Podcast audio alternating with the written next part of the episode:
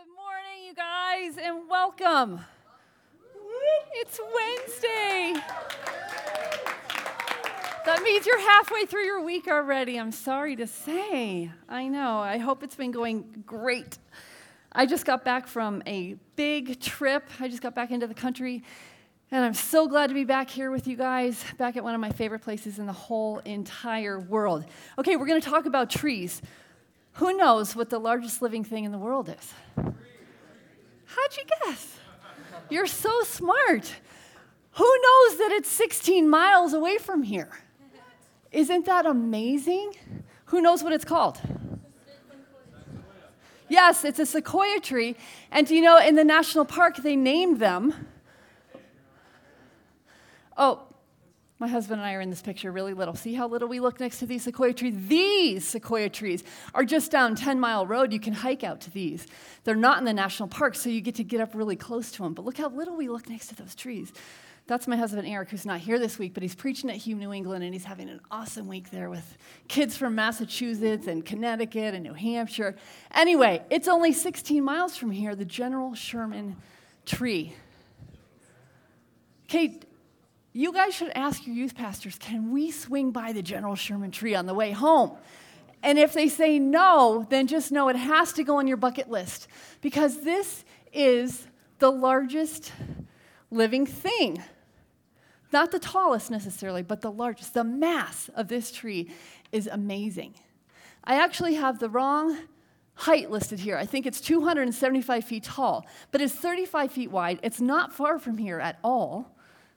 And here's something that makes these sequoia trees so amazing they only grow here. There's, there are other, there's another grove of sequoia trees in Europe, but those were brought from here and planted there. They only grow naturally here. It's an amazing wonder that our amazing God made. And why? Why did God make sequoia trees? Say it louder to glorify himself. Everything he made, he made to glorify himself. And how does that happen? It happens because the things he made should point us to him. So we see a tree, we look up at this glorious tree, and it points us to the Lord. And we say, God, you must be amazing that you can make something like this. They only grow here. They only grow in this 260 mile stretch on the western side of the Sierra Nevada where the temperature is just right, the soil's just right, the sun is just right. And so that's why when you go and you stand next to this tree, you hear people speaking every language. And it's because they come from all over the world to see this. And yet, how many of us in California don't live that far and just haven't gotten there yet? So I encourage you to get there. Get there. They are amazing. Well, did you know that the Bible has so much to say about trees? I've been geeking out this whole year about trees in the Bible, and I'm really excited to tell you about some of the things that I've learned so that hopefully you can geek out and you can learn things on your own too. But do you know the, in the beginning, what did God do? He planted a garden full of trees. Listen to this from Genesis 2. And the Lord God planted a garden in Eden in the east and there he put the man who he had formed. And out of the ground, the Lord God made to spring up every tree that is pleasant to the sight and good for food. The tree of the life was in the midst of the garden, and the tree of the knowledge of good and evil. So, I think we can picture this garden full of trees, all different kind of trees, all pleasant to the eyes, all good to eat from. And I think we can picture that we have this tree of life in the middle of the garden. And we also have this tree of the knowledge of good and evil. What does God tell Adam and Eve about the tree of life? Or, sorry, what does he tell them about the, knowledge of, the tree of the knowledge of good and evil? Who knows what he t- told Adam and Eve? Told Adam in particular. Not to eat from it. Yes, so here are these trees that God gave to Adam and Eve to, it says, to work the garden, to nurture it. It was their job to take care of these trees, and He gave them One instruction. They could eat from all of them except for the knowledge of the tree of good and evil. God tells them, do not eat. Now, the tree of life, I think it's safe to assume, because I've read this by reputable theologians, that the tree of life probably had fruit that wasn't ready yet. And Adam and Eve were told to wait on that. Wait. That the promise that the tree of life held out was for later. If they would obey by not eating from the tree of the knowledge of good and evil. I think we can assume that these trees didn't necessarily look different from the other trees. It just is that God gave them instructions specifically about these. So I don't think they would look at it and say, oh, obviously that's the tree of the knowledge of good and evil. We want to stay away from that. No, I think they kind of all look the same. But God gave them special instructions that they were to obey.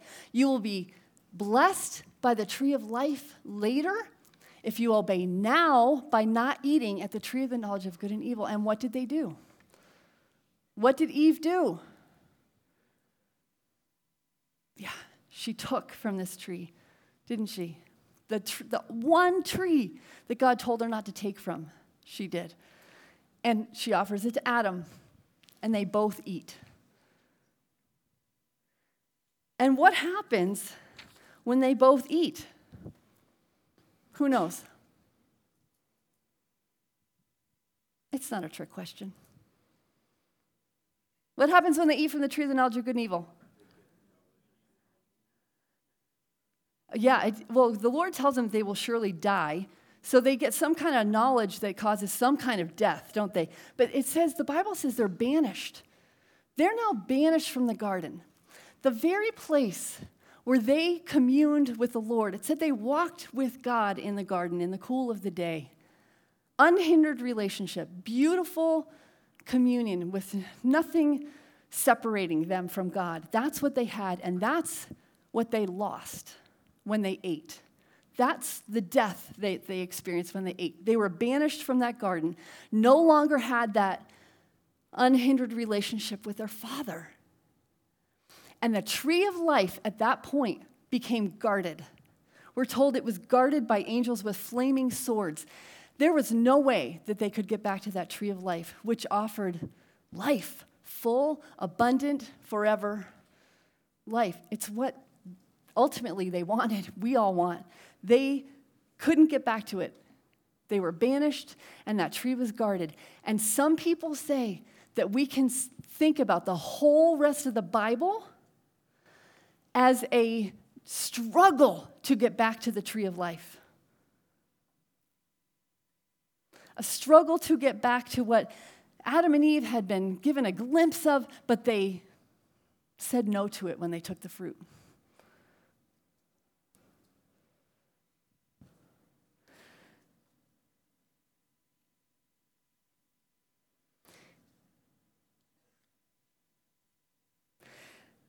The tree of life would have been a reward for loyalty had they been loyal.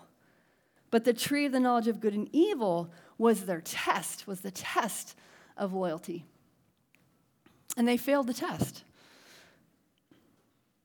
Their choice to disobey God and to eat the fruit related in curse, alienation, hiding, and death, and now the way to the tree of life the thing they were made for, the thing they longed for, was closed to them. So, how long would they, how long would we have to wait to get back to the tree of life and to have this unhindered relationship with the Creator? Well, did you know that we see the tree of life again in the Bible. I actually heard somebody, Grant, was it you when I was walking down here? And you said, there's the tree of life in Genesis, there's the tree of life in Revelation. Yeah, he should be up here right now. Biola grad, he knows everything he needs to know. My husband and I teach at Biola. We love it. So we're, we're extra proud of our grads. Um, right. Um, the, did you know that the tree of life shows up again in Revelation? Then the angel showed me the river of the water of life, bright as crystal, flowing from the throne of God and of the Lamb through the middle of the street of the city. And also, on either side of the river, the tree of life. Listen to this with its 12 kinds of fruit, yielding its fruit each month. The very leaves of the tree were for the healing of the nations. This tree has changed from what we saw in Genesis. Guys, when you read your Bible, look for connections. Look for connections. This, we saw the tree of life in the very beginning. We see the tree of life at the very end. And all throughout Scripture, there are trees that teach significant things and where significant things happen. And we only have 30 minutes, so we can't go into it all, but it's awesome to study it. Do it on your own. But look for connections when you read the Bible. It's not by accident that we see the tree of life twice. It's different, it has changed. Whoop, going back. In Genesis, it was in one place in the midst of this garden. Now it seems to have expanded. It's on either side of the river. We can't even picture what that looks like to have a tree on both sides of the river. Someday we will. Someday we'll get that. It was in Genesis, it was pleasant to the sight it was good for food. But now, but in Genesis, the fruit wasn't ready yet. Adam and Eve were told to wait for the fruit. Now, 12 kinds of fruit every month, always ready, always available, always delicious, always satisfying, never not ripe enough. You know when you bite into a peach and it's not it's hard, it's not ripe enough. In Revelation, the tree of life is available year round. And it tells us that the very leaves of this tree heal the nations. The tree of life in Genesis would have given life to Adam and Eve. Now, at the end of the Bible, this vision that John has of what's to come, the very leaves give life to the nations everyone that God has created. It's available to everyone that God has created. And the tree of life in Genesis was a place of testing, as we said, and here it's a place of worship, we're told. People, God's people, will worship under the tree of life. Well, how do we get there? Adam and Eve were banned, we were banned. It was guarded because they, Adam and Eve sinned, and in them we sinned. And that unhindered relationship we have God is no longer our reality. How do we get here? We get here through another tree. The tree on which Jesus hung to take care of sin once and for all.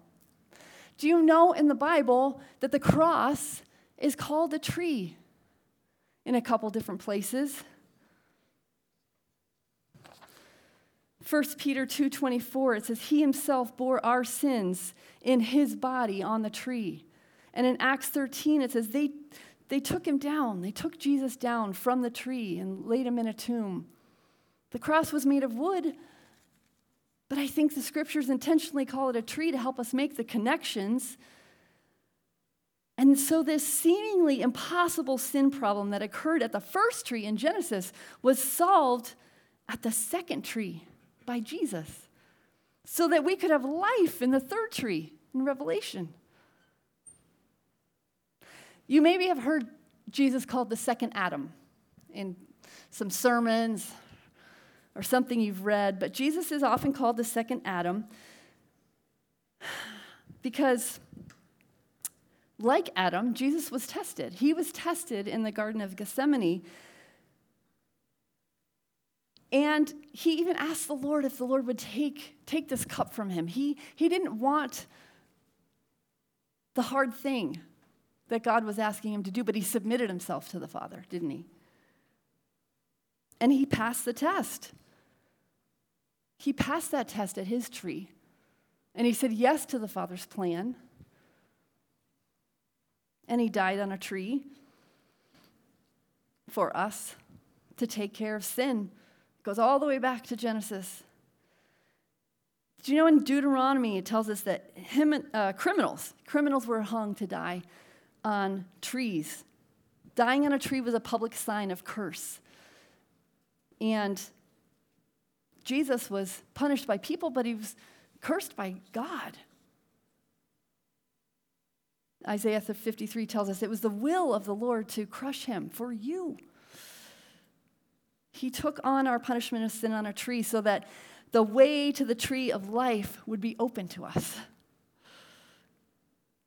We were banished, the tree of life was guarded, but if we place our faith in Jesus, we have forgiveness, and therefore the way to that tree of life is open to us. And we will drink of the river of life and eat freely from the tree of life when we put our faith in Him, not no longer needing to grasp for fruit that we are told will bring death, but waiting for what God has for us in the tree of life and in God's timing.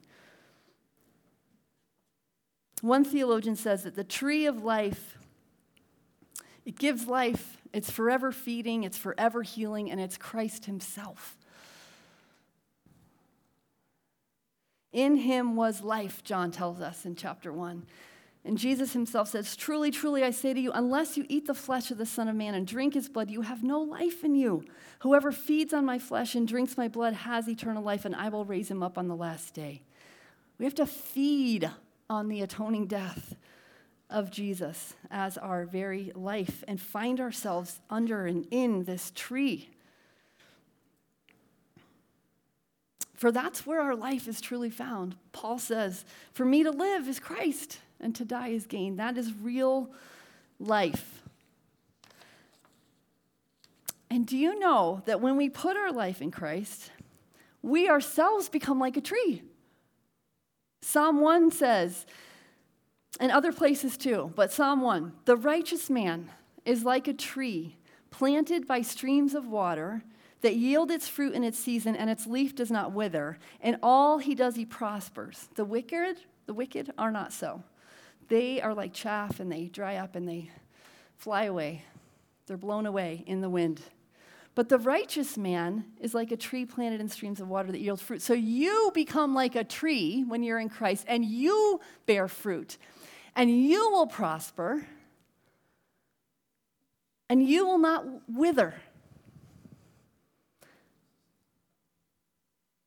That's awesome that God makes us like Himself in that way that we then can provide for other people. We then can water, nurture other people.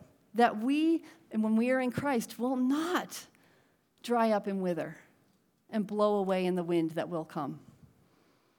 Well, if we are like trees, and the Bible says we are, then I think that there's some really important lessons that we can learn from trees.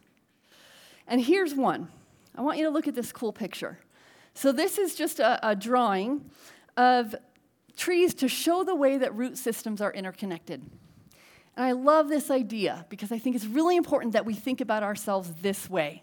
If you notice the yellow dots in this drawing, they represent um, nutrients, water, sunshine, the things that trees need to thrive. And as you can see, the trees out to the right and the left are not receiving direct sunlight, right? The sun is in the middle and it's coming down, it's hitting that central tree. But then those little yellow dots show us that the, the sunshine, the nutrients that come from the sun, are traveling down that tree, through the root system, to other roots and up into other trees. This is how God made trees. They feed one another, they nurture one another. Here's what I want to say about this.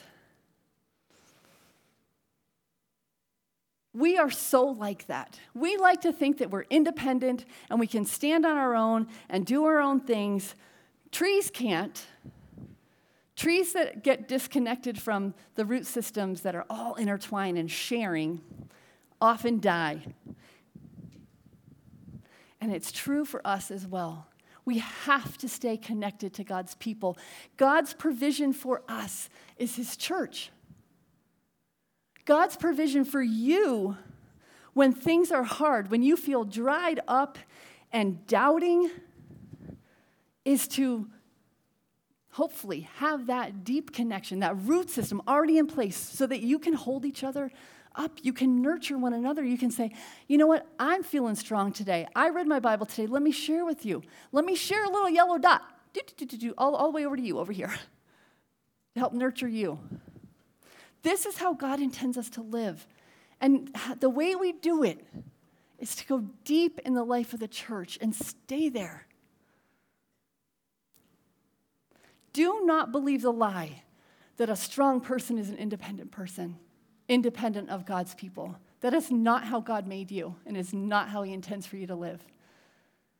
He wants us to be deeply connected. I will tell you, I have this group of friends. They've been my friends for 20 years.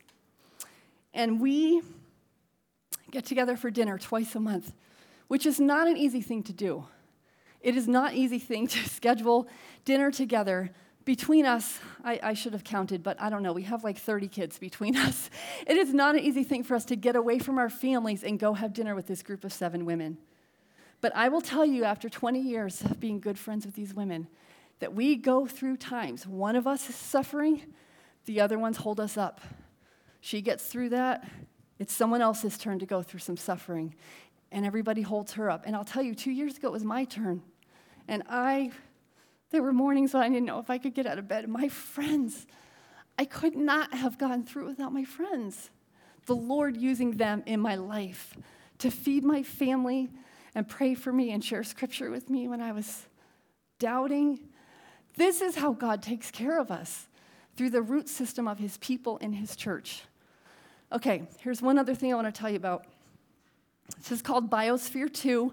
Some of you maybe learned about this in school, but it's a cool big experiment that they do, that they are doing in um, Arizona that they've been doing for years, where they plant all kinds of trees and plants within these domes to try to study them, to figure out how they thrive, what they need, what they don't. Here's what they learned after having trees in here for years many of them, the trees, didn't, they never thrived. They either died or they never grew to full height or they would just lean over. And they're like, what is going on? We're providing everything we believe that these trees need. Why? are they not thriving? And do you know what they concluded? Trees need wind. There's something that happens when the wind blows and the trees do this, that some chemical thing that happens in the bark that makes it get really strong. And that's what a tree, one of the things a tree needs to survive. Do you ever feel like the hard things in your life just come one thing after another, and you just feel like you're bending in the wind and you're gonna fall over and you don't know how you're gonna stay standing. I think sometimes God allows the hard things because they make us stronger. But here's the thing we need that. We need the roots in place so we don't fall over.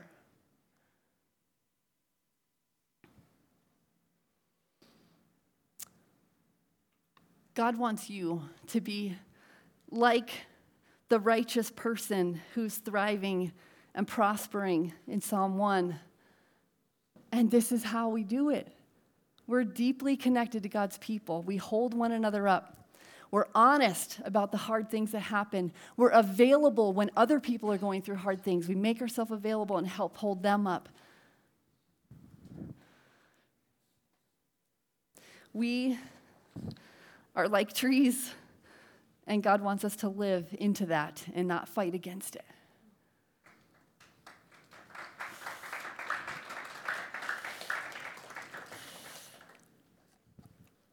You guys, here's something I've learned about trees about in the Bible this year. God over and over and over look for it. God does significant things in people's lives on high places near trees. And guess where you are this week? You're not only in a high place near cool trees, because these cedars are cool and these firs are cool, but you are near, I think, the coolest trees in the whole world that God made. God wants to do something significant in your life this week in a high place near trees. So open yourself up to Him and let Him do that. God, thank you for these men and women. Thank you for bringing them here. Thank you that you always, God, do significant things here at Hume Lake, and we pray this week would be no different. Help us to look with wonder at your word, and thank you that it always points us to you, and may we always seek to see you, even as we look at trees. In Jesus' name, amen.